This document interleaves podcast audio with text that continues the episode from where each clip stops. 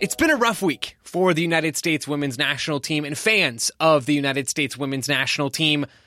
You already know this, but they crashed out against Sweden in the round of 16. That's earlier than the U.S. has ever crashed out of a World Cup before, making history in not the right ways here for the United States. It's been a bad week, but there are reasons for hope. And on today's episode of the Backheeled Show, we're going to talk about some of those reasons. Hello, everyone, and welcome to the Backheeled Show. My name is Joe Lowery, and on this episode, we're looking ahead to the 2027 World Cup for the U.S. Yes, I know that's a long way away, but does that mean we can't speculate about it? Of course not, right? We had Arianna Cascone, who does fantastic work over on backheeled.com, put together a 2027 World Cup roster projection for the U.S., and it got me thinking more and more about how excited I am already for that tournament. Maybe I'm a glutton for punishment, or maybe I'm just excited. Either way, we're going to look at some key contributors who could be back in that squad or who could make the squad in 2027, why we should be optimistic about them, and then we'll get to some of the question marks as well. So, all that and more in just 10 minutes or less. Let's get to it and talk soccer.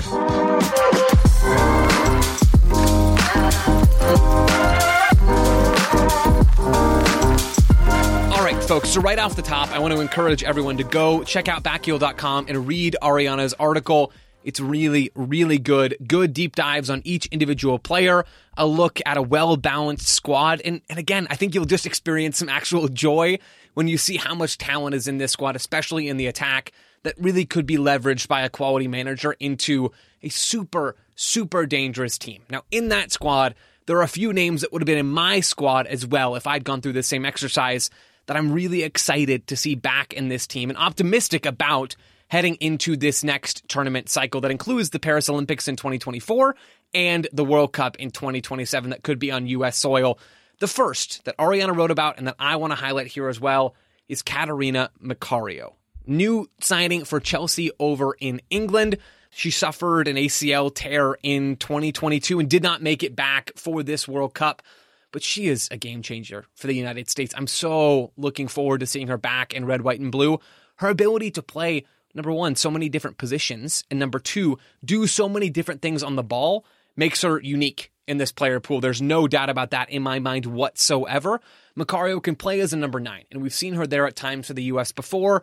She's a false nine, essentially in that spot, likes to drop in, likes to connect, likes to turn on the ball and thread through balls in behind. She can play centrally, which could open up a ton of opportunities for Sophia Smith on one side and Mallory Swanson on the other to just blaze behind the opposing back line in a way that gives the team balance that they just didn't have with Alex Morgan as the nine and Smith and and even Swanson on the other side or Rodman or Williams or Thompson, whoever it is, right?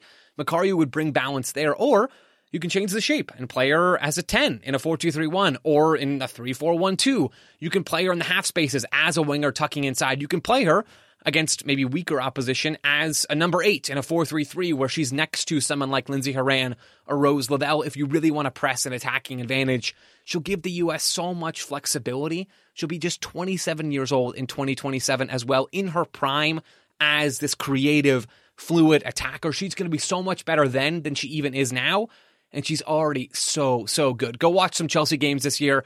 Tune into some U.S. games between now and the Olympics, and you'll see why everybody should be pumped about Macario. Another name that I want to bring up in another position of need for the United States, it's Sam Coffey as a number six. She missed out on this World Cup roster. She'll be 28 years old in 2027, but I'm a massive fan of her game. She brings something that the U.S. basically always lacked under Vlatko Andonovski, which was control and calm metronomic passing on the ball as a number six, right? Coffey plays for the Portland Thorns. She's really clean on the ball, good in tight spots, provides rhythm, can break lines with her passing as well. She kind of checks all the boxes for this possession oriented number six. If the U.S. lean in that direction between now and the next World Cup, Coffey is the obvious player to eat up a lot of those minutes at the base of midfield. I like so much of what she brings to the table. And frankly, I'm bummed that she didn't make it for this World Cup. But it's pretty clear that Vlatko never wanted her attributes as a number six, despite giving her her national team debut.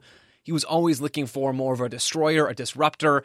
Andi Sullivan sort of fits more into that vein. I don't think Vlatko ever truly found that player.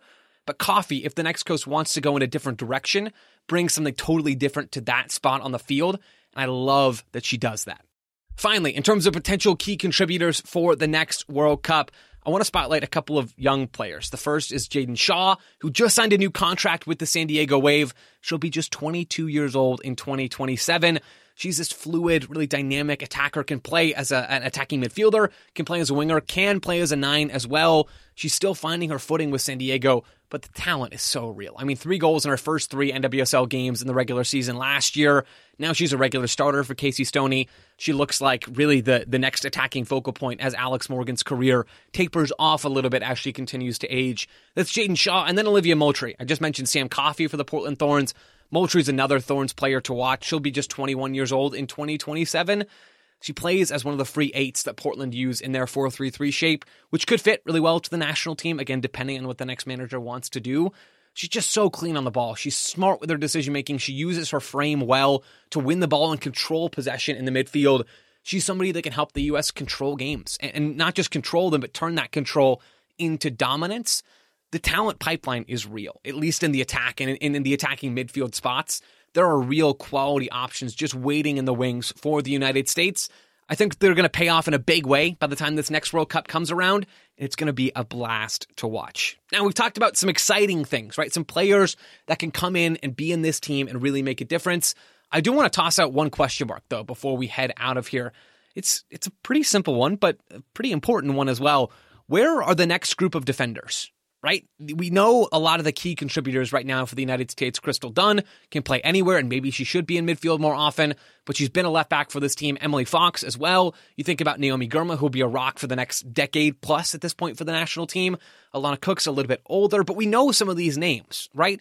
But who's after them? Sofia Huerta and Kelley O'Hara are the two kind of backup fullbacks that get minutes here. Emily Sonnett as well. They're probably not going to be around or called upon by this time this next World Cup comes around. So who who are the players to fill in? You know, Sam Staab has been mentioned a lot for the Washington Spirit. I like her game as a, as a center back, can play a lot of nice balls out of the back, and take set pieces really well.